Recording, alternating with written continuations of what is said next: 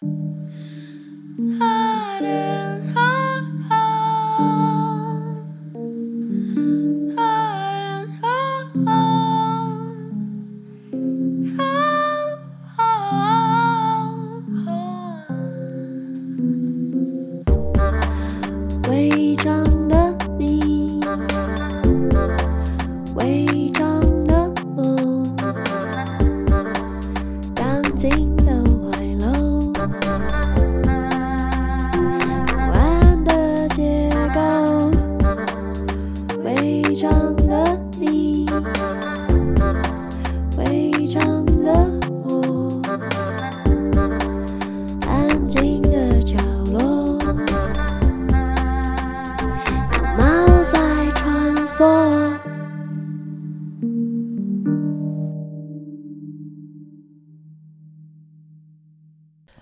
欢迎收听《违章女生拉蕾》，我是主持人美女作家李平遥。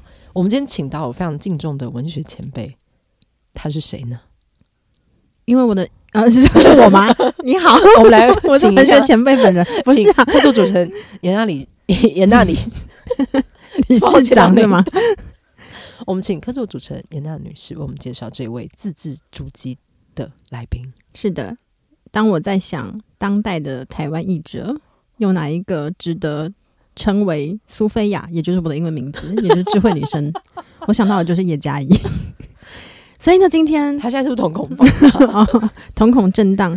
所以今天我们请到了小说家以及呃翻译家，应该称可以称为家了吧？因为他已经获得第三十四届粮食之友翻译大师奖的优选的叶嘉仪来到了现场。嗨，大家好，我是诚惶诚恐的叶嘉仪。叶嘉怡的尴尬指数已经飙破了天际，而且我觉得每次只要严娜自在的时候，都是现场有另外一个双鱼座的时候。你说只要别人尴尬，我就不尴尬。对对对对对，你好像是这样子的。而且因为另外一个双鱼座很容易缓解你的尴尬，然后你就会变得很自在。嗯，对我现在确实超级尴尬。谢谢，希望可以对严娜有帮助。谢谢，因为叶嘉怡是我们所敬重的文学前辈嘛。然后我觉得韩剧之前有个词叫“性看”。就是信任的信，然后看看东西的看，就他们的说法是说，有一些演员，你看到他，他就是信看，你就可以因为信任他而去看这部戏。嗯，就是有一些，例如说，好像诶，南宫珉嘛，之类，他们都会被称呼为这种类型的演员的存在。那有时候我在逛书店或在逛网络书局的时候，我不太确定我要读什么样的小说。我其实很喜欢看译者的名字，嗯嗯，例如说叶嘉莹女士的名字，一看到我就觉得啊，这个书我可以买，对。我们先聊这件事情，就是因为译者，译者你其实每每年就是你就是只能跟几本书工作嘛，因为时间非常有限。可是你怎么选？你要不要翻这本书啊？因为你现在应该知名度很高吧？你现在是红牌，哎、还还没有到红牌的程度，双鱼座是不是很经不起称赞？对啊，就是听到一堆大堆称赞之后，就开始慢慢的身体僵硬下来，想说完蛋了，有人在称赞我，没关系，我们开始有什么角落可以躲起来？我们大家开始录音室。对啊，你要怎么选？因为你每年时间有限诶、欸。哎、欸，其实。嗯，每年时间有限，但是有的时候蛮看缘分的。嗯、当然，就是幸好之前可能我有尽量挑一些我喜欢的，嗯、比如说小说啊，嗯、或是人文社科的作品。嗯、然后因为有挑选过，所以慢慢的来找我的编辑，嗯、通常都会发同类似类型的书给我。嗯、所以幸运的地方是这样，嗯、就是然后要很看缘分是，是你有的时候很难预料。什么编辑会在什么时候发什么书给你？嗯，就是有点像在赌博。嗯，就比如说，现今天来了一本书，你觉得在你的喜好的指数上，如果满分十分，你可能觉得嗯，这本可能六分还不错。嗯，可是你没有那么强烈的欲望，觉得哦，非接不可这样。但是你又会觉得说，但你也不知道下一本书什么时候来。嗯，那如果说这本还不错，是不是要把它先接下来，当做一个一个保险这样子？嗯，那或又或者是说，如果把它推掉的话，是不是会有机会？接到八分或十分的书也是有可能。嗯、那在我早期刚开始接案的时候，比较不敢推，因为案量不稳嘛，你就觉得、嗯、啊，就算是三四分没关系，我就是当练经验，努力接接看这样。那现在大概勉强可以提高到说，如果五分以下，我绝对不接。嗯，要要六分以上，我才开始考虑这样子。嗯，然后就不太比较不勉强自己啦。嗯、对，以前会勉强自己接了之后，然后发现哈。又来一本九分的，可恶！我为什么要接这本四分的？然后就会觉得很可惜，这样子。对，而且是不是不呃，就是接了一个新的类型的书，然后你翻的好的话，就是那个类型的东西就会一直撞进来，因为我 我觉得你 用撞的吗？就是因为之前翻非常厚的那个人类学的书，我觉得应该是要消耗非常非常多精力在里面，因为那样那样的翻译就是你必须也自己做很多填调嘛，对不对？对，而且我觉得，哎，我刚刚这样讲，突然发现翻译真的是一个很讲缘分的一个工作事业，嗯、就是因为我一开始也没有规划我想要翻译人类学啊，嗯、然后。呃，就像我最开始呃接翻译的时候，也有接到一些哲学书，嗯、然后那时候也是想带着挑战的心情去做做看的。然后人类学也是一样。嗯、那同时还有一个因素是，有的时候跟编辑的合作频率也非常重要。嗯、像人类学这些书之所以会接，是因为那个编辑我真的是很喜欢，嗯，然后就是跟他沟通的时候觉得哦很顺利，嗯、然后即便觉得好像有点挑战，但是。感觉如果是跟他合作的话，应该是什么都问题都可以解决，甚至他还可以让我学习到一些事情。嗯、所以一开始就是被他这样不知不觉就就拉入坑里面了。嗯、因为其实他一第一次找我的时候，我是拒绝他的，嗯、我就说这书我好像。我觉得我的能力好像不到这里，这样子，我觉得会会，也许会造成彼此的麻烦。嗯、但他就写了很长、很诚恳的信来跟我解释说他为什么找我。嗯、比如说他以前也找过人类学的老师、嗯、教授来翻，但是他觉得人类学的老师有他的好处，比如说专业度绝对没有问题。嗯、可是他们毕竟不是译者专业，嗯、所以变成说在润稿上或是一些文字的通畅度上，或跟读者沟通的状况上，嗯、还是有很多他要。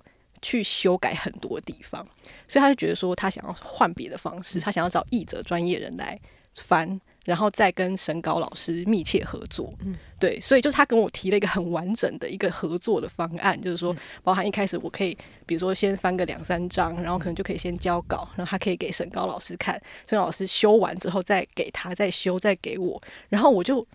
很难得遇到一个这么细致，然后讲的这么清楚，让我这么安心的编辑，我就不知不觉被他引诱进去了。然后，不过确实就是过程中虽然很辛苦，但是至少每一步都是很踏实的。因为有的时候翻译，有的时候你不见得会遇到跟你频率这么合的编辑，嗯，所以不知不觉就变成人类学这条线就被开通了，对，一个新世界大门就打开了。感觉要再接第三本，就是又大不同的吗？呃，目前还没有，但是我就是很怕那个编辑又开口这样子，嗯。嗯、对，而且我现在有还有两本书，就是也是跟那个编辑合作，还在他手上，还没有出出来这样子，对，然后反正就是只要是他发给我的，我应该都会接，嗯、但是其他人发人类学给我，我也不见得一定会接，嗯、要看状况。而且我觉得好像虽然是就他他是有跨学科，但我觉得好像你的翻译好像隐隐然是有一条浮流在那里的感觉，好像是就。呃，比较多倾向是在在呃接，比如说人跟伤害怎么相处，因为卡卡丽娜塔。卡塔丽娜哦卡塔丽娜。那本书其实就是卡赫拉，哎，没事，对不起，感觉都蛮顺的，他们在我心中是 差不多的东西。对不起，嗯，都是寻寻找尊严，其实也是在人在不安全的状态里面的那种意志性，他如何跟这些东西相处，嗯。所以我不知道是不是你有一个什么灵力的召唤，还是什么？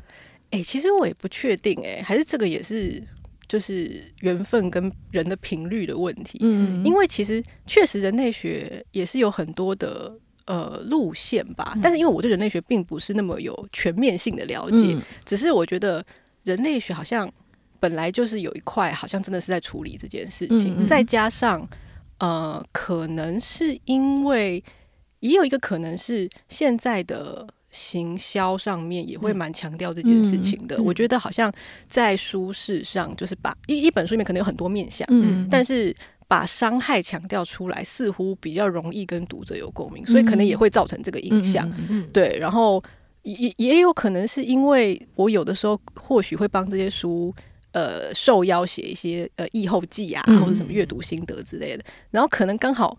我个人又有一些悲剧性格，所以很 很喜欢写里面跟伤害有关的部分。然后这个双鱼座的部分，maybe 对，所以就是这个印象就慢慢的就越来人设之类的，就是整个形象就越来越完整，所以可能最后就不知不觉就是变成这个路线了。对，我觉得因为你自己在创作的时候，你其实对伤害这件事情是很敏锐的，所以这些碰到伤害的作品，他们也会想要找到一个。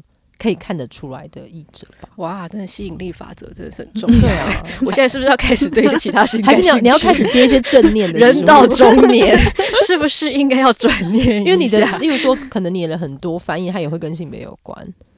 对对，然后而且是可能性别里受的伤害。对，例如说，你看《变身尼克》消失的他们，或是你翻了《珍奈文特森》。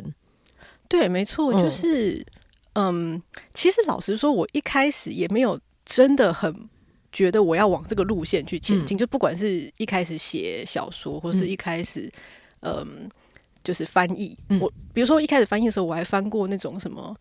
呃，那个叫做什么？有一个动画工作室很有名啊，皮克斯。嗯，对，就是我还翻过那种。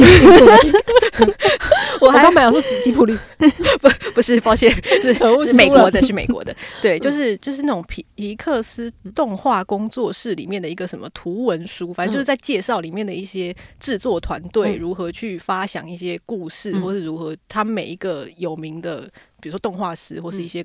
其他的工作人员是怎么样去参与这些动画？反正是一个跟我的现在的领域完全不同的东西，这样。所以其实一开始我翻过蛮多这些，就是五 A 博 A，就是还有什么海盗啊，什么海盗索马利亚那边的海盗的一些故事，这样子就就完全不是走这种什么伤害啊、创伤路线。海盗也是一种伤害，对。但是故事会挟持船只，对，就是故事主题可能比较不环绕在这个上面，这样子。对，但是就是不知不觉就。就往这个方向前进了，嗯、然后像性别这个议题也是，就是其实一开始我也没有觉得，呃，我一定要走这个路线，但是就是刚好写作的时候，一开始有兴趣的是这些，嗯、然后那个定位就是可能在互动中不停的形成的吧，嗯、就是一旦你开始比较写这个，大家就觉得哦，你是一个女性议题或是性别议题的作家，嗯、然后就会越来越常来。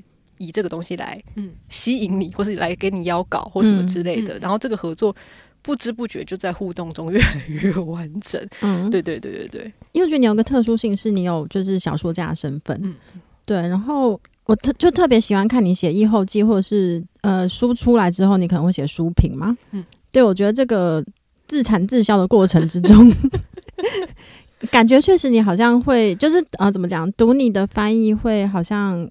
感觉可以从另外一条斜的路径进入，本来可能看起来好像会有点障碍的这个这个 书的门槛。我在说什么？我会理解我吗？可能像是就是因为获得梁实秋大师奖优选的作品《消失的他们》，就是因为他我记得那个评审评语有在讲关于如何翻译那个那个书名。嗯，你说 Earth Earth 翻成他们对，因为如果是消失的国土之类，它会很像一个。呃，人文社会学的书，或是环保议题的书，但是我觉得你在翻译的时候，因为你自己有你自己的切入点，你会看得懂。呃，原本的母语创作者在写这件事情的时候，他的那个就是他的明指跟暗指，他各种隐喻，跟他整个意象结合起来，应该讲的是什么？所以我有，我觉得你有自己的消化过程。诶，刚好这边可以分两个来讲，嗯、就是一个是书名，然后一个是小说家。对，呃，写小说这件事情，你不能接受自己是小说家吗？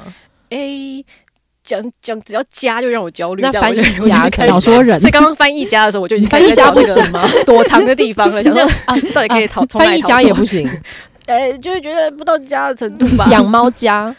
养猫家可以，羊毛家羊毛家比较比较 OK。我现在就是长照做的很熟练哦，每天在家里打皮下注射，会打皮下的就就可以称为羊毛家。家，那我也会，没错，我们都是家了，我们都是好羊毛部分比较 OK。好的，家家，对羊毛家家。所以那两条线你觉得可以分开？哦，对对，因为刚好你提到那个消失的他们那个书名，那个书名其实大部分的小说，不管是不是小说还是一般社科作品，书名。不太是我能决定的，嗯嗯，对，就是我会通常会提一些建议，嗯、然后但通常有有些时候，呃，编辑部就是出版社那边或行销部，他们可能会自己讨论出一个书名，嗯、然后有时候会跟我讨论，就不一定，嗯、有时候还会问通路嘛，对对对对对，嗯、所以看他们工作的习惯，有些时候是呃书出来我才知道，哦，原来书名是这个，嗯、但也有在过程中他们会跟我呃先告诉我说，哦，他们现在讨论的书名可能是这样，嗯、然后看我有没有什么其他的。意见或者是建议这样子，嗯、所以消失的他们那本书的书名其实不是不是我决定的，嗯、是他们就是出版社内部讨论过之后做的决定。对，不过我觉得写小说这件事情对我翻译比较有帮助的地方，可能是比如说，尤其是像翻一些比较经典的那种什么诺贝尔文学大家，就是对对是呃那个。哎，他叫什么名？珍奥斯汀。我今天怎么回事啊？真的是长照太累了，长照猫真的是一件辛苦的工作。像珍奥斯汀啊，或者什么福克纳，就是这种比较诺贝尔经典文学奖大家的时候，就是小说。的写作，或是以前读外文系的背景，嗯会对我蛮有帮助的。就是以前就是毕竟读过这些文本，然后你大概知道他们的一些文文本分析的方式是什么，然后你可能会知道，也许作者在意的是什么，比如说，呃。我们自己有时候写作也会这样嘛，比如说你你在一个小说里面，你会很想要，比如说重复某个意象，比如说这个故事里面想要重复一个水的意象，什么透过水来诶、欸、反射出一个呃什么他的心理的流动的状态。我随便举一个例子啦，所以就就当你在翻译的时候，你就会特别注意到说，哦，这个作者好像很常写跟水有关的东西，然后只要这类似的字出现的时候，你就要确定把那些东西留下来，因为有的时候你在翻译过程中可能会为了。顺畅度可能会稍微修饰，或是把一些东西翻得跟原本不是那么百分之百一样。但是像这种意象的东西，你可能就要小心把它留下来，就是不只是意思要懂，还要把那些他想要设计出来的东西呈现出来。所以这个可能也会提到回应要严娜刚刚讲，就是写一些书评或者是心得的东西，就是就是会很想要搞清楚那个作者。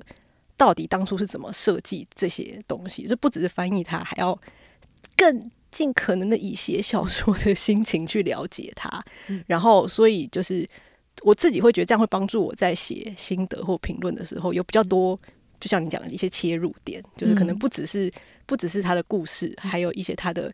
比较细的写作手法是我有兴趣的写作手法，不见得是评论家都谈的。当然，当然，如果是经典作品，当然可能大部分都是评论家谈过。但有些可能比较新的小说，可能就会比较多我自己的，我自己觉得我身为写作者，我有兴趣的地方。这样子。嗯，那像因为现在经典重译，就是嗯、呃，可能跟刚刚经典被介绍进台湾的那个时间已经差，已经有蛮远的累，而且累积蛮多版本了。就你现在接经典，会觉得压力比较大吗？还是你会可能越来越倾向接比较新的当代的小说？压力很大，啊，每次就是通常我不会主动去要求接这种东西，有的时候甚至会偷偷祈祷说啊，不要再来了这样子。就是我其实个人如果完全可以自己选择的话，不谈缘分或是宇宙的力量的话，我自己是比较喜欢接新的小说，比较近代的小说。就是因为经典重译当然是有它有趣的地方，可是真的很累。嗯，就是像之前接，通常会接经典都是有一些缘故的。像最开始出道是因为觉得好像想要挑战看看，那后来到这几年会接，通常是因为介绍的人。我无法拒绝，就就是这个皮条的部分。对，就是我有一些皮条经纪人，就他们可能并不是呃出版社本身的人，可能是中间认识的一些老师什么的。然后他他希望指名是你，也不是指名，就是会推荐，或者他会问我说：“哎，就是现在出版社想要翻这个这本小说，然后我觉得你很适合，然后你要不要？”这就是指名。哎，搞不好他之前问过很多人。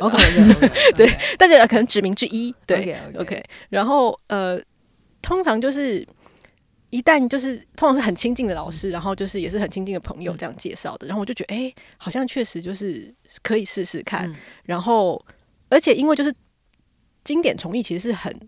复杂的工作，然后刚好是可能介绍老师是值得信任的老师，嗯、然后呃出版社也是值得信任的出版社，嗯、或像之前是有值得信任的编辑，就他以前是我的学长，嗯、他来找我，就福克纳第一本是我的学长来找我，嗯、第二本是由老师来介绍，这样，嗯、所以因为都是信任的人，就是我会觉得 OK，好像既然在一个安全的环境之下可以挑战看看这样，对，不然的话就是真的是真的是太辛苦了。然后严娜刚刚讲说已经有很多译本了嘛，就是。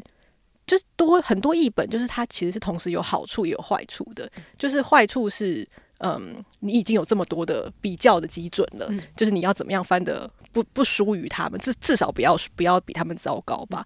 那好处是你就有很多参考的东西，就是、嗯、而且前行研究者很多嘛，嗯、就是像福克纳那个论文或是分，虽然他的那个文本有够难读，嗯、那个难读到你都怀疑说你真的不是喝醉酒写的吗？你确定你写的时候你是清醒的吗？这里面这本书里面大概有百分之八十你都是喝酒写的吧。连你都这样讲，我觉得好安心哎、欸嗯，就是、嗯、我觉得有这个心情是正常的，okay, 大家接受自己的心情的。好，好对，就是翻的时候真的觉得你是清醒的嘛？就是，嗯、可是因为研究的。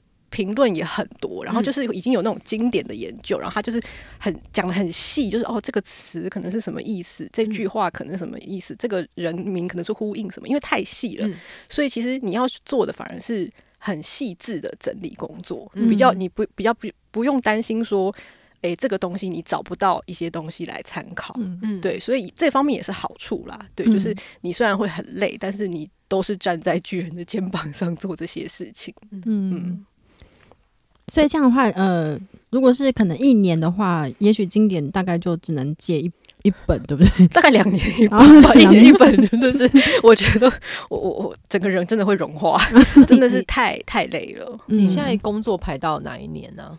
哎、欸，其实我觉得工作进来速度是有一个节奏的，就是也不可能真的排到很久，因为他们这几年就要出。对对对对，他谈到版权，除非你是谈到。要出那种完全没有版权期限的事情的书，这样子，大部分都是会有个期限的。所以大现目前是排到明年明年底，对，所以大概都是这样。明年底，通常都是可以预先排到下一年，嗯，左右这样子。下大大概是这个节奏，就至少生活上面会比较安全感。呃、欸，对，目前大概是可以稳定是这个样子，但是你说、嗯、哦，我可以从今年排到后年，那不太可能，因为就是出版社有他们自己出书的节奏。嗯、那一年可以翻几本？哎、欸，要看书的量，主要就是它的书书有多厚，然后还有它的难度。对平均来讲的话，大概四本到六本，超快。哎、欸，可是就是你要这样才可以。过比较合理合理的生活，你有规定自己一天要翻多少字吗？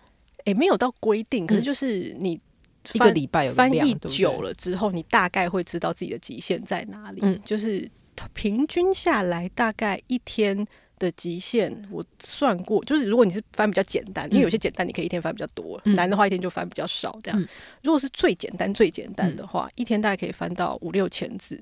对，但是有的时候你会遇到很难的作。作品就是不见得是文字难，有些时候是需要查的东西太多，有时候会不小心接到那种就是太多专有名词，对，就是专有名词多到。不可思议的书，这样，嗯、然后那个可能就会一直拖慢你的速度，因为你就要不停的在查一些东西，确、嗯、认一些细节。嗯、如果那样的话，可能就会变成只有三四千字这样子。嗯、对，我有一阵子就是我之前认识一个朋友是译者，然后他翻到一个外国作品，嗯、然后他会一直敲我，是因为那个作者一直引用就是《论语》、孔子之类的内容，哦、然后他都看不出来到底是哪一句，他就会丢我说：“你觉得这句英文有可能是哪一句？”哎、欸，我跟你讲，译者真的是很多时候是在做侦探，嗯，就是。不只是这种，就是上次我翻了一本是 Beatles 的，跟 Beatles 的某一段历史有关的书，嗯、就是他们快要解散之前的最后两张专辑。嗯、然后那个人就是做了很多很多的研究，嗯、包含说他们每一个人用什么乐器啊，用什么扩音器啊，音响是什么啊，然后他们的录音设备。嗯、然后我光是那些就快搞死我了。嗯、但是最可怕的是，其中有一个呃，他有一一个短短的一句话，他就是提到说。呃，应该是 John Lennon，嗯，他有一次有一个就是 Beatles 有一个很著名的屋顶演唱会，嗯，然后他就讲说他的屋在他在屋顶演唱会的时候背了一把应该是吉他，嗯，然后那个吉他他是有讲一个的型号，那个明确很明确的哦某一个牌子的某一个型号，嗯，这个我自己有查到，可是他在前面好像加了一个哦 stripped。就是 S T R I P P E D，就是 strip 就剥开剥掉的一个字，嗯、就 stripped 的一个某个吉他。嗯、然后我为那个 stripped，我就想了很久，想说为什么这边会有个 stripped？嗯，这 strip 什么意思？然后我就是跟那个吉他本身的某些东西有关吗？嗯、是他他什么都被，就是我看不懂。就是，然后我后来查了很久之后，终于发现，其实对 Beatles 如果是很很忠实死忠乐迷，可能会。蛮清楚，但是因为我毕竟不是死忠乐迷，嗯、就是他好像他们呃那个吉他本来是正常的状态弹是一个、嗯、一个声音，但是他们好像后来就是 John Lennon 跟另外一个团员，他们有在从别人那里得知说，如果你把它上面某一个漆磨掉，把上面的某个漆磨掉之后，它声音会变得不一样。嗯，所以那个 strip 是说他把那个漆磨掉了的那个状态。但就只有一个字，然后你就要为那个字去翻对，去翻说啊，它到底为什么这边是 stripped？嗯然后所以就是我很常在做这种搞不太，就是一瞬间在想说，我现在到底是什么身份？就是 就是我是译者嘛，我还么音乐史研究者？对对对对对，就是。就是有些时候他就会放一两个字，然后你就要为那一两个字，就是到处去查，就是受苦一整天。对，就福克纳也是，因为福克纳就是本来就用字就嗯有的时候很随性啊，嗯他又喜欢自己造字，嗯有的时候，然后他刚好像我弥留之际，呃，生与愤怒它本来就比较复杂，嗯。但是我弥留之际它其实文字算比较简单的，所以我本来以为那本书里面应该不会有一些太生僻的难字，嗯。但有一个字我就是一直查不到，然后我还为此去。好像是正大图书馆还是哪里，就是去找那个什么各种英文词典，因为一般嗯。一一般的英文词典还会有那种什么南方黑人英文词典或什么各种东西，我就翻翻翻翻了半天，后来发现终于找到一个注释是说那个字是福克纳自己造的，等下字典上面自己说这是福克纳不是不是字典一直查不到，就字典会查到类似的字，嗯但我后来查另外。究里面，对，查另外一本在分析福克纳的这个小说的一个、嗯。一个 annotations 里面查到说，哦，那个，字是他应该推测，评论的推测应该是他造的。他真的不是打错字吗？我就怀疑他是不是喝醉啊？因为那本书从头到尾就是没有没有那么多造字，突然造一个，你就会觉得，哎、如果他很多造字，你就会知道这是他的刻意经营的一个风格嘛。嗯可是就是他偏偏那一本也没有造很多字啊，就在那边多了一个不知道哪来字，然后你就觉得是不是在搞我？就你翻完也进入了弥留之际的感觉。对，就是我整整整本书我都在弥留，常常进入弥留状态，然后在想说我在哪里，我是谁？是不是一种沉浸式翻译呢？呃，那真的，我每本书的精神状态真的都非常的，就是起伏很大，值得忧心的。但我想问，就是例如例如说难的跟简单的书都会来吗？嗯，他们的稿费是一样的吗？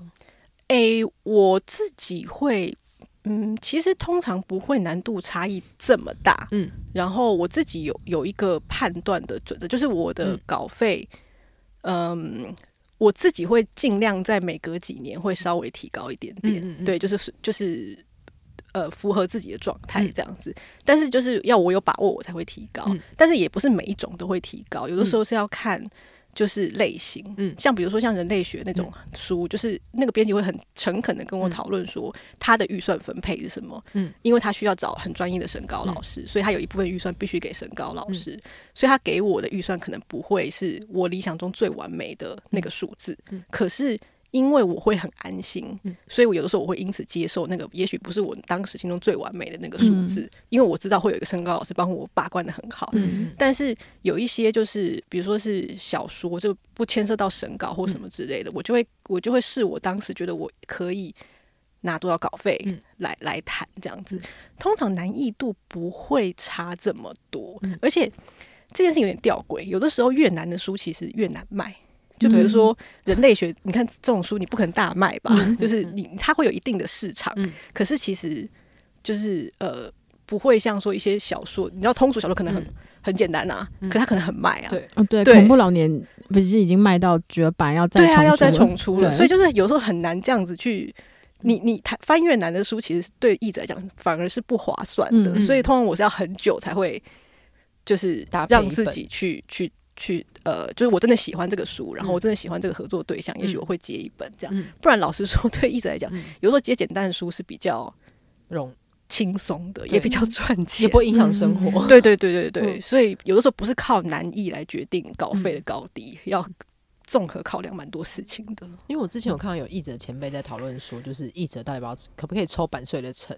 哦，对啊，对，以前我遇过可以抽版税的哦，你有出版过，这种？很久以前。那那个书是卖的，看起来是卖的，可以卖得好的吗？看起来是有机会的，对，但是后来好像并没有到那个理想的状态，是，对，然后现在好像比较难签到这种约了，嗯。对，因为现在可能都没有办法卖到很，这么多，所以买断，大部分都是买断，所以通常都是买断在谈。我已经好久没有遇到有版嗯税的还是这是明年的新年新计划？哈，就是我想一下，我对啊，我觉得，因为我觉得译者你要说你调价或干嘛，可是嗯就有点像是我们写稿，嗯嗯，就是稿费跟译者翻译的费用，其实它的 range 就是在那里，对对对，它真的也不会高到哪里，那个几几天花板蛮清楚的，对，嗯，它根本也不是天花板啊，就是就一个是一个夹层小夹层屋，楼中楼啦，狗屋的天花板就是在你的膝盖这里，那个啦，电脑电脑那个他们进去的那个夹层，每一个都要低头进去的那个奇怪的小房间，哦，所以我在想，这个业界的分布就会长得很奇怪。因为它太水平了，对，是没有错，对，但是哦，确实是可以考虑看看了。因为我太久没有遇到这个这种合约，或许我可以跟一些编比较熟的编辑朋友讨论看看，就是怎么样是可行的。因为我也不想要让出版社觉得我只是单方面在要求一个对我有利的东西。因为我觉得译者这个工作是很真的是蛮讲合作这件事情的。你你如果跟编辑的合作状态不好，其实就蛮难经营下去的。所以可能。可以跟编辑讨论看看，看怎么样的提类似这样要求是他们觉得他们也可以接受的，好像而且这样也好像会让产业结构比较健康。对啦，就是大家可能会更有一些 目标。因为就像我们在你在接稿子的时候，你应该有收过，可能到现在跟你要稿一次还是可能一块一块多一点。但有的时候你会觉得说，哦，因为是什么单位、什么东西要写什么，所以你愿意用一个比较低的价钱在。写一篇稿子哦，你说不是翻译，不是翻译，是你自己写写，例如写评论或写什么？哎、欸，对我觉得心中好像会有个考量。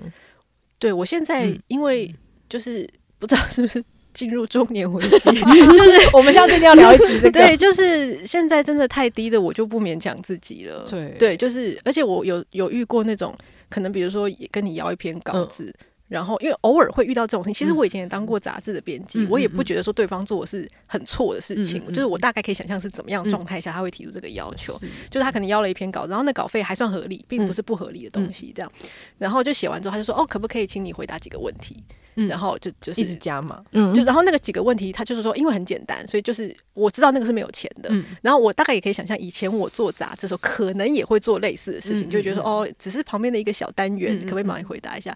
可是因为就是现在真的是时间精力真的很有限，我就觉得，即便是短短的几个东西，其实我也要花时间去设计。我我不是真的随便就可以丢几个东西出来的。然后我就太累的情况下，我就说。因为就是呃，哦我真的是有一些考量，所以这个可能这次我没有办法配合，就不好意思，我就会直接拒绝掉了。就是我不觉得是他的错，只是说现在我真的没有办法接那种只靠热情的案子了。对，我之前跟一个朋友在讨论，是结案结很久，然后我们结论就是不要用爱来工作，要用专业来工作。真的不能用爱来工作，用爱工作只是压榨。我觉得年轻的时候可能可以。就是因为我们都被压榨过了，我们知道。对，而且就是我我不是鼓励大家压榨别人，只是说就是有的还压不下去，我我我也压不了别人，这样我也没有这个位置压别人。对，但是就是呃，我就是当然就我还是觉得整体产业要健康一点是会比较好的啦，就是减少压榨是最最理想的状态。然后纯粹只是说，就比如就像我们现在常会讲说我们。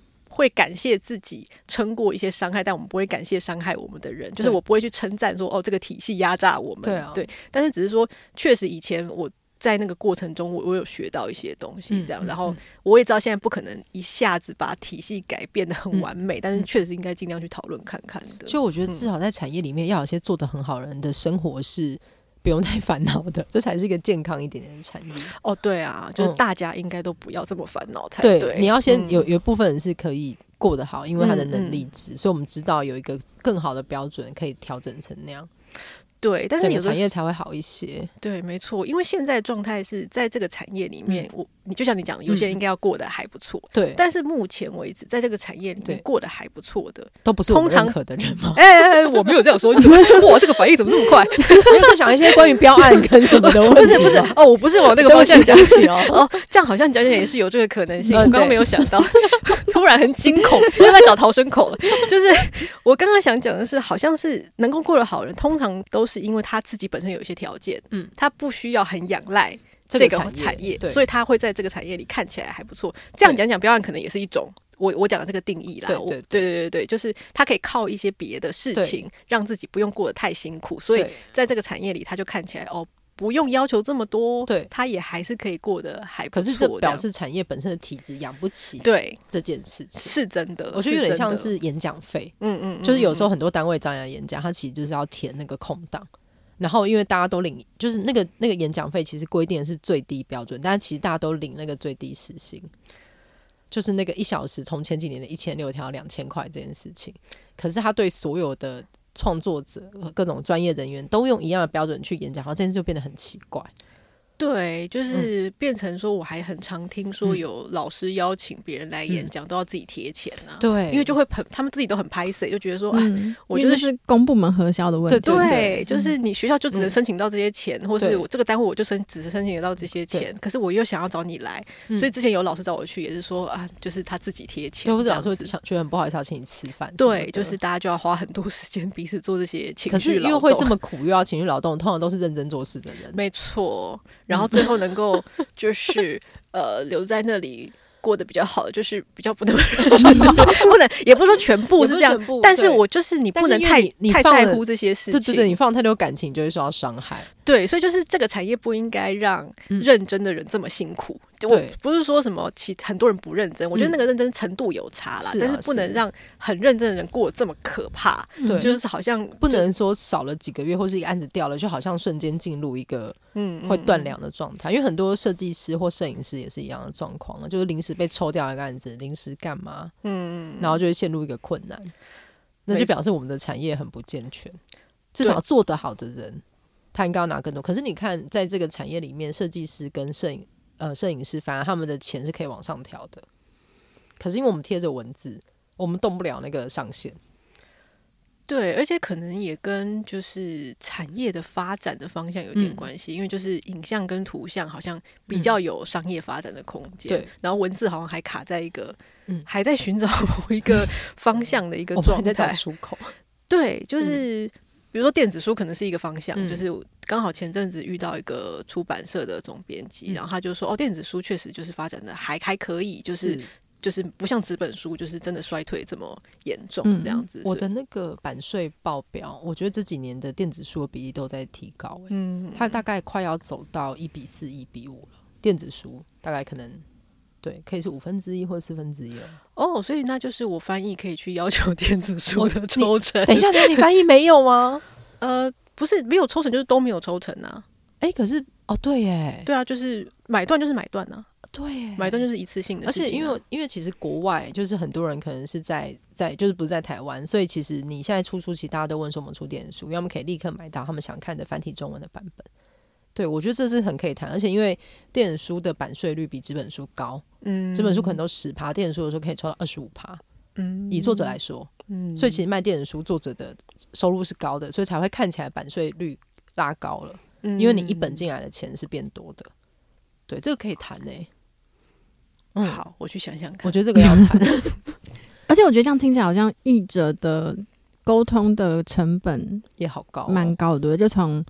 接书，然后中间的讨论，然后呃怎么翻的这个协商等等，到最后终于出版，然后找到，然后最后还要你要去写书评跟宣传等等的，嗯、中间是有很多需要沟通的这一些，情绪劳动量也蛮大的。双鱼座真的好懂哦，就 是因为你不是不做编辑，是因为他要跟太多人来来回回信件什么之类的，哦，对，就进入了这个坑，呃、但是你这个坑也没有比较小。也还是有稍微小一点啦，毕竟编辑那个时候就是杂志一起，我可能要跟六十个人通信的，嗯、所以翻书可能就不需要跟这么多人通信。是但是沟通成本确实还是，就是确实有一定的成本。嗯、就是我每天，呃，就是我如果要回信的话，嗯、我通常都是那天工作做的第一件事情，因为那个是要我精神状态最好的时候，我才有办法回信。就精神状态不好的时候，我真的没办法回信、欸。哎、嗯，有的时候就是那个半夜的时候，会变很没礼貌吗？我不知道，我就会写错东西。嗯，对，然后就是我有的时候半夜想到啊，这个可以回一下，嗯、然后我就想说不对，我现在精神状态不好，我就会立刻关掉。我想说我明天起床再回这样，嗯、因为呃，因为我也不是很常跟他们面对面见面，嗯、所有的沟通其实都是靠 email email 在进行，嗯、所以其实 email 的语气什么是蛮重要的，嗯、而且可能我个人也是有点麻烦啦，就是我自己也很在意对方写信的语气，嗯、所以我既然在意对方。我就自己也不能做的 不好，所以我就是，而且我会希望尽量把我想讲的东西讲清楚。嗯嗯，对，所以从一开始沟通，包含就是怎么合作，或者是呃，有的时候到翻译中间会会确认一些细节，比如哪些部分可能是需要出版社帮忙的，哪些部分呃是我自己可以做的。然后到结束之后，就是去沟通哦。有的时候有一些编辑比较认真的是会跟你讨论很多，呃，就是译文里面他有疑问的地方。这个东西其实用书面谈其实是很辛苦的事情，这个要连线。视讯或者是电话，我目前还没有遇到就是非非要现场讲不可的情况。我觉得编辑都很讨厌讲电话。诶，对，我觉得我们可能彼此都很讨 厌，我们全部人都讨厌讲电话。我们就是一个极度社恐的一个产业，这样大家都很不想要跟彼此直接说话。对对，所以就是。我通常有的有的时候，编辑问一个问题，就是看编辑的个性跟他们工作习惯啦。嗯、像我刚刚讲的人类学那个编辑，他就会写的非常的细。比如说一个稿子，他会在那个注解那边就会写很多说，说哦，这这个句子我觉得可以怎么改。那我我觉得可以怎么改的原因是什么？嗯、然后我我就会针对这个注解去回应他。但有些编辑会问的比较笼统，嗯，他就会说这个改成这样会不会比较顺？哦，然后他没有说出原因，对，这样然后我、哦、但顺的定义是什么？就两个有落差，没错。然后我就会开始想说。什么意思？是觉得不顺吗？对，才不顺，然后进一生进回去这样，所以我就要花很多时间去，我就会进入一个，你去你会去推测别人的心情，对，就是所以你很累，对。但这些重点是我很想赶快结束这件事情，就是一方面是我会累，一方面是我很想要结束，所以我就会开始跟，就是开始说，哦，我猜测会不会是因为什么原因？因为你写的怎么样？非常客气，诶，对。现在有慢慢变得没有那么夸张一点，但是但是我会想要讲清楚，嗯，对，就是就是因我觉得可能你是因为这样才 会觉得也许这个比较好，那我这我用这个词或许是因为什么原因让你有这个感觉，那我猜测看看，那如果我改成 A，你觉得会不会觉得怎么样？或是我改成 B，我你觉得怎么样？或者是我是 C 或怎么样？然后最后我一定问说，那呃。或者是你有更多的想法，我们再来一起。我觉得我们需要叶嘉怡的 Chat GPT，他我们在回信上面就会有一些你知道非常显著的改善。刚所有的步骤都是非暴力沟通，大概就是沟通大概三小时，我就会躲起来说我好累，我好累，在跟我讲话。非暴力沟通一天一天可能只能做两次吧，一天你还可以有两次。嗯，我个人没没办法，因为你就不回信了。嗯，对啊，嗯，就就跟算命师一样，就是你知道那个灵力，就是用完。我也觉得我需要精气神很足够的时候才有办法。对，就是所以就面对不同编辑要花的心力会不，或是需要解释的部分不太。我有我有遇过，就是用文字解释了很久，真的没有用，然后最后要拿图表来解释。图表，呃，就是。因为刚好它是一个跟历史有关的东西，哦、就然后就要去找图片来佐证说哦，因为那个时代什么什么，然后那个那个房子，然后当时出土的证据，然后他们的重建图是长这个样子，请参考这样子，就是必须要做到这个时候才有办法进入，对对对，大家才能够彼此理解这样。你也不能对方说这个不顺，你可不可以改？你也不能回他说不要嘞。你觉得可以吗？我应该再也接不到工作了吧？而且我觉得有些你知道有些设计师是不给改的。有一些是的说法是，你刚刚买一个图，然后来就是来，你不能动嘛。有一些前辈是这样啊，可译者不管多有资历，到现在还是要接受这件事情。哎、欸，我觉得要接受，还是要讨论。你觉得是不是因为翻译它并不是绝对原创的，绝对原创的东西？没错，这是真的是这样。我觉得我刚刚进翻译产业的时候，我会觉得，可能是因为之前是写作，所以我就会觉得，好像我做翻译这件事情，我应该也要被。好像很尊重，嗯、就是我的判断要很很被尊重。可是后来做久了，就会发现，因为翻译这件事情真的有太多可能性了，嗯嗯、所以就是我觉得跟对方沟通确实是工作能力之一。嗯、就是你不能跟他说啊，我就觉得这样比较顺啊，你才说不出来。对，就是不可能 啊，我做家呢，你想怎样？对啊，就是不可能讲这种鬼话、啊。嗯、所以就是还，我觉得，嗯。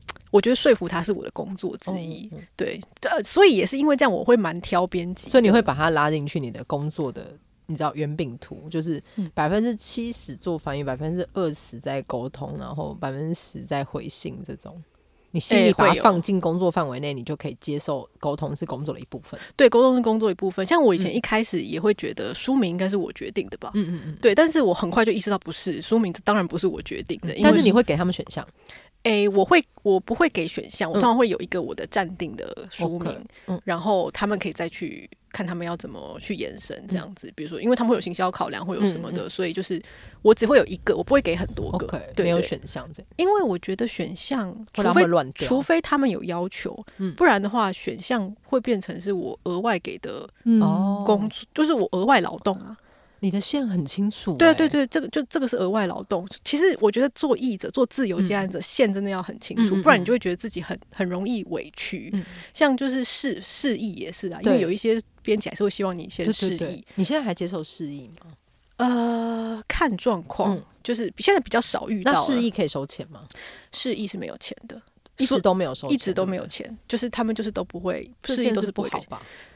我觉得微妙啦，但是因为它目前产业都是这样，所以我会很明确的说，如果是没有收费的话，我的字数就是多少，嗯，就是我会定一个我可以接受的字数。然后请问是多少？好，好像是一千字吧，我还蛮多的，就是有个段落可以，对对，一个段落这样子。那如果你要看更多，我们就要谈钱，嗯，就索码解码帮要插进来，嘿 嘿嘿，没有，现在可以用 QR code，不用插的，OK OK，对，就是因为其实。而且也要看书的类型，对，比如说是这个书我真的很想接，我可能就会去接受试译。如果说这个书我也还好，那我何苦去，就是还勉强自己去做这件事情？所以其实现在很少会遇到这种这种状况。但是就是刚开始的时候，就是我自己会有一个字数，然后呃会会跟对方讲的很清楚，说哦，就如果是这个字数的话，那就是当然就是按照一般的行情就是免费是是免费的。可是如果要再多，比如说你觉得这本书。很难，你想要再多看一点，对，你想要多看一点，那就是要付费解锁。对，然后或者是有些示意不是，有些示意是已经确定合作的试译，是比如说像像类似人类学这种是哦，已经确定要合作，只是说确认一下口气。对，就是我们可能翻两个不同性质的段落，然后我们可能跟神哥老师讨论一下。那像这种就是当然没有任何问题啊，对，那个是已经确定合作的。嗯，对。但是就是你自己要把每一个项目想得很清楚，不要不要觉得说哦，这个我多做一点应该没关系吧？不能有这个想法。你那个。觉得自己委屈的感觉会不停的累积，不停的累积，然后到最后会爆发这样子。谈恋爱也是这种感觉。Oh my god！他今天很卡在，怎么了？最近有在恋爱吗？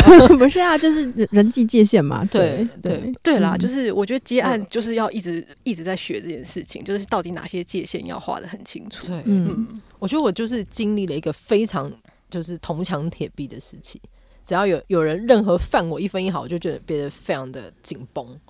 我觉得我最紧绷的时期，曾经 就是有编辑也是，就是写信来，然后就说：“哎、可不可以回答几个问题？然后每个问题到底可以写到多少字？所以其实整篇要写到可能快一千字，但你也知道是没有费用的。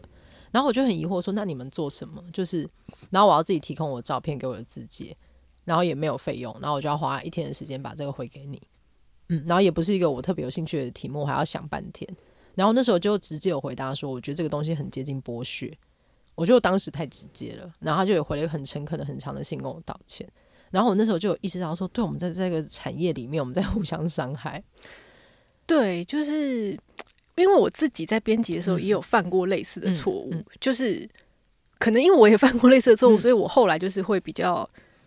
不会那么生气，对我，我想说，我应该是我那时候太紧绷了，然后我又是凌晨回的信，我不应该凌晨回。哎，真的不要凌晨回信 哎，我就是建议大家一定要一起床。可是因为我不想要把我精力最好的时间拿来做行政的事情哦，所以我的顺序好像跟你是相反，我会做完我所有要做的事情之后，我再回信，所以可能回信的时候就会太真性情。对，因为对我就是可能因为我也很讨厌回信，所以变成说。我我我的逻辑反而是我想你把讨厌的事赶快把它做完，然后我就可以很比较心情比较好的去做其他。所以把讨厌的菜先吃掉。对对对，我比较是这个类型，就不要吃了，不要吃了吗？你说我不跟编辑回信，就会把他的信放放三个月这样子，会收掉。可我很想问，那你遇到委屈接案的时候委屈，你会怎么做？接案的委屈哦，因为我觉得那好，那是一个好难排解的心情。而且你觉得委屈的时候，一定是经历了跟这个人或这个事件沟通的眉眉角角。你要跟朋友讲的时候，你要讲好多前因后果，很连抱怨都变得很复杂，你就会觉得算了。嗯，我觉得我我以前比较有遇到比较大型的委屈的事件，大型委屈事件，你说出来我帮你建一个危机。你说 不不不，就是就让它过去吧。让你的那你的大型委屈，那真的很委屈哎、欸。应该说，我觉得那个会变得这么委屈，也一部分是因为我搞不清楚一些工作上的一些细节跟流程。嗯、因为其实很多出版社，嗯、就是每个出版社运作方式不太一样，嗯、而且有的出版社你会觉得他真的有在运作吗？呃，这个我就不太确定。抱歉，对，就是嗯、呃，所以就是变成说，当你不。我那那次会发生这么复杂的事情，是因为我不熟悉那个出版社的运作方式，所以导致中间就出现了，而且加上他们刚好有一些人员流动的问题，所以就是在各种的状态之下出现了很多沟通失误啊什么等等，最后导致一个很糟糕的结局。这样，然后排解哦，我觉得我没有排解的很好诶，我觉得我我反而那个时候是真的是靠时间，就是那件事情让我很挫折。可是我不知道是不是双鱼座的问题，就是我那个时候的挫折比较大的部分。不是在生对方的气，嗯、是挫折。说中间为什么有些事情我没有做好，嗯，所以我我反而是在消化这个我没有做好的部分。就是这个委屈的状况，可能每个人委屈的状况可能不一样啦。刚、嗯嗯嗯、好那次是我觉得我自己有一些没有做好的地方，嗯、对，所以所以后来就变成说，呃，反正总之不不能讲太实际的例子，对，总之就是那个有一个稿交稿的时候，嗯、那个稿子其实不太算是定稿，嗯，但是我。但我有说它不是定稿，嗯、但是因为中间很多的交接流程，导致出版方后来接手人员以为那是定稿，嗯、所以反正就出现了很多问题，就对了。Okay, 嗯、所以那个到最后，我会我消化的方式就是，所有不是定稿，我都在上面写很大的非定稿。然后旁边画很多水印嘛，然后就是有那个什么很大的框框啊，就是很粗的夸弧啊，说非定稿，然后强调三次说这不是定稿，就是。所以我们有时候收到一些不能进入编辑这样。我们有时候收到试读本上面会压很大的，其实就从这里来的。搞不好也是有什么创伤的缘故。因为我觉得所有的合约跟这个东西，就是莫名其妙的标大字，或是你去个餐厅写说不要怎么样，全部都是受伤的痕迹。对啊，就是创伤史啊，就是都是大家都一路创伤走过来，所以就是我消化方式就是我我。会逼自己说哦，我去改变这些东西，然后我确保以后绝对不要有人给我误会。这个、嗯、就是至少我做到了嘛。嗯、如果你还把它搞成搞错了，那就真的那就是你的问题了，就绝对不是我的问题了。对，我就我就会很多自我怀疑、跟反省、跟自我折磨。我有时候内心会不断播放的一段影片，就是周迅在苏州河里面，然后穿着运动服，大喊说：“我真便宜。”那是我委屈的时候，我的脑内会一直不断播，我占便宜，我占便宜。哎、欸，我们刚刚讲到频率的问题，你是不是想要想办法把这个影片删掉？就 是你越常播放这个影片，这个影片就会变成我今年我今年生命的一个背景。我今年没有了，我今年不做这件事情啊，那太好。对对，我今年不太会，因为因为真的很喜欢，你愿意去做什么？因为你会发现这后面招致的是某一种无端的委屈，然后跟有的人对你提出的要求的时候，其实他也没有在替你着想。所以，我们我也不要过度为对方设想，我们把我可以接受的此刻的那个呃范围在哪里，看你有没有办法互相沟通。那如果不行，就真的是没有办法了。哎、欸，对，而且我现在回信其实不会有，我以前是有的时候是会把情绪会稍微表现出来，但是我现在就是回信绝对不会有任何的情绪，就是而且我很喜欢条列写信，就是 一怎么样，二怎么样，三怎么样，你可不可以开你的？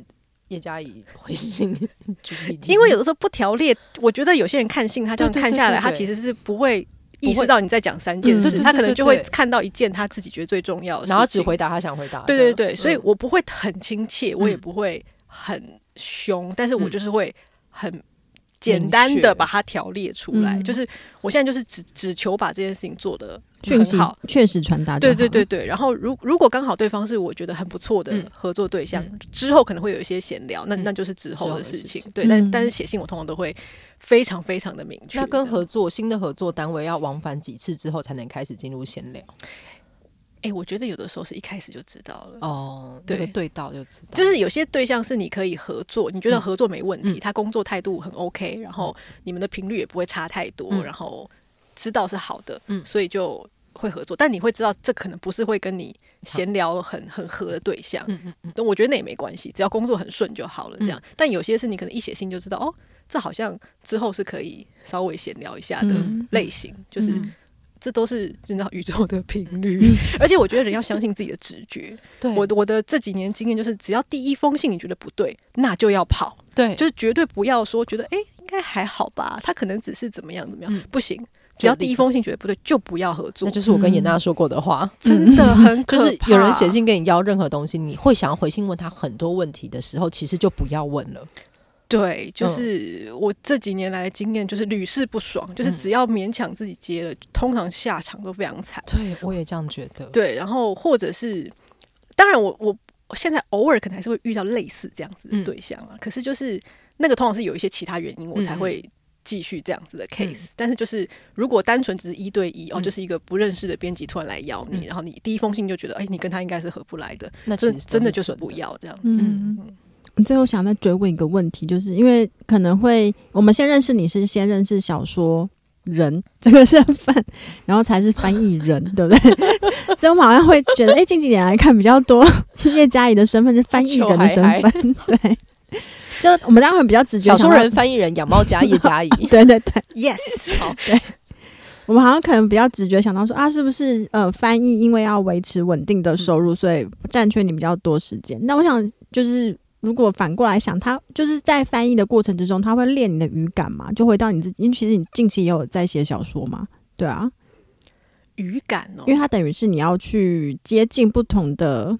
写作者他怎么去构思他的作品，怎么凝凝就是形成他的语感，就等于是你要做不同的写作风格练习啦。对，我都觉得他是不是很像配音？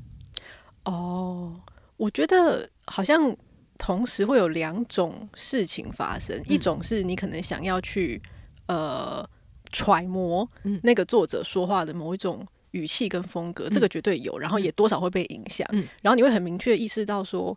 你自己平常习惯的写作方式跟这个作者好像蛮像的，嗯。嗯，就会蛮愉快的，嗯，就觉得哇，彼此之间很有共鸣，然后翻起来很顺，嗯，但也会遇到那种哦，你很明确知道这个人的写作风格跟你差很多，嗯，然后呃，你就在过程中会比较辛苦一点，会需要去调整这个东西，嗯，然后我觉得好像在这个过程中产生的语感是更明确的知道自己。习惯或喜欢的方式是什么？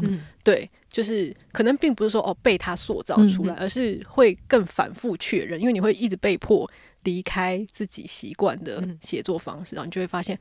哦，这的这这种我果然真的不行，或者是这种当中可能会有一点点是我可以利用回来我原本的写作方式的，嗯、所以是好像一直在离开之后反复确认原本的轨道大概长什么样子，嗯、或者可以大概做一点点怎么样的小修改，嗯嗯、比较像这种感觉，嗯、听起来蛮通灵的。对，可可是我觉得这是写作者到中后段需要做的事情，因为你如果还不太确定自己的你喜欢什么。嗯样的风格的话，那写起来确实就会觉得很辛苦。对，而且我觉得会让写作的方式比较不那么单腻。嗯，因为就是以前会比较容易去单腻一些自己很习惯的写作方式，然后就觉得这样应该很赞吧。突然觉得我有点感觉可以出 P 档，感觉也真的应该很赞吧。我觉得它是一个好好的档案哦。对啊，年轻的时候就很容易有这种莫名其妙的自信啊，就觉得哦天哪！我我这么多好这么好的想法，这样写应该很赞。你很难难得露出这一面诶、欸，因为我现在否定这个这一面，嗯、所以我就可以讲的很 直接。双鱼座真的好压抑哦。对啊，我们应该自我辩证。对，而且都在心里浮出来，因为你要否认他，所以你可以把这面翻出来。对对对对，然后可以演很多角色，然后彼此否定这样子，然后觉得自己很快乐。你觉得蜘蛛人起来很变态，蜘蛛人梗图互相指的那个。对对对对，嗯。但是后来就会发现，我觉得，可是我觉得我意识到。就是这个好像很赞啊的这个状态，哎、欸、哎、欸，我觉得重点是在我觉得很赞的那个当下、嗯，我其实是不知道我有这种想法的，嗯、但要之后，对，是是事后才意识到，哦，原来我这么单逆于自己的那个写作方式，对，就是虽然当时可能会有很多迷惘，但其实我是过度单逆的、嗯，所以我觉得就是严娜这个问题很好的部分是，就是确实好像写作到最后，你就是要把自己拔开一点，这样，然后刚好翻译对我来讲好像有一点这个效果，这样就是。嗯就是哦，这个人是这样写，然后你被迫用他的方式写了这么久之后，嗯、你就会你就会意识到，哦，这种写法其实我也没有这么讨厌。嗯，可能有一些部分是，当然有些比较极端例子啊，嗯、像什么海明威 啊，就是海明威的文字，你不会翻一翻想喝酒吗？呃，我觉得福克纳让我比较想喝酒，都弥留 了。对，真的是要弥留。我觉得海明威就是，虽然我以前对他的文字好像没有什么兴趣，觉得好像。就是不吸引我，然后他的内容我其实也没有真的很很喜欢。嗯。可是我之前翻他就是在写一些战争的场面的时候，嗯，我就觉得，就是他的战争场面是写到我一边翻一边创伤很强的，就是就是你知道，我我从来没有想过这件事情。嗯、就是虽然我以前没有那么喜欢他，但是越翻越觉得他很厉害。嗯、就是那个那个战争屠杀场面，是我每天翻都觉得。哇！我这个礼拜我真的好想他赶快过完哦，就是 我什么时候可以离开这个段落？但可是你又会赞叹他真的写的很好，嗯、就是明明文字不是我喜欢的，嗯、可是他可以把这个细节讲的这么强，嗯、所以我觉得确实还是对我写作的一些启发是蛮多的。嗯嗯，嗯突然间羡慕这个拔开来的过程。可是你有论文把你拔开来啊？可能太开了，已经去到别的宇宙了，已经漂浮在宇宙对，论文宇宙当中了。对。不知道为什么想到我有时候在采访的时候，受访者说着我完全不理解的话的状态，他们会讲很久，但那是一个不是你的领域，那也是一种拔开吗？很很开，哦，也是飘到快有点迷航的状态。因为有时候会有一些，你知道，你小说你放到一个阶段，你不行可以盖起来，但有时候受访者有时候说这样太久，你想 把这访受访者盖起来是吗？我不行，我只会在那时候放空，但你之后录音在听录音档的时候，你要把它打出来，然后就就就有一个如同伤害被下载了两次。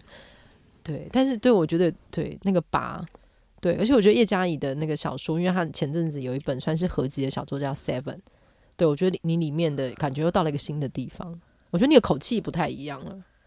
对，我觉得可能就是被训练嗯太多次不同的写作手法之后，对，好像就是会想要练习一些不同的书写方式，嗯、但我觉得我还在练习的过程当中啦。嗯、对、啊。嗯那下一本书什么时候出呢？哇，不是翻译，而是创作的部分。因为您现在翻译一年四到六本嘛，那您个人创作的部分，因为你现在博客来的页面已经被翻译的书给淹没了。是啊，是这样没有错。对。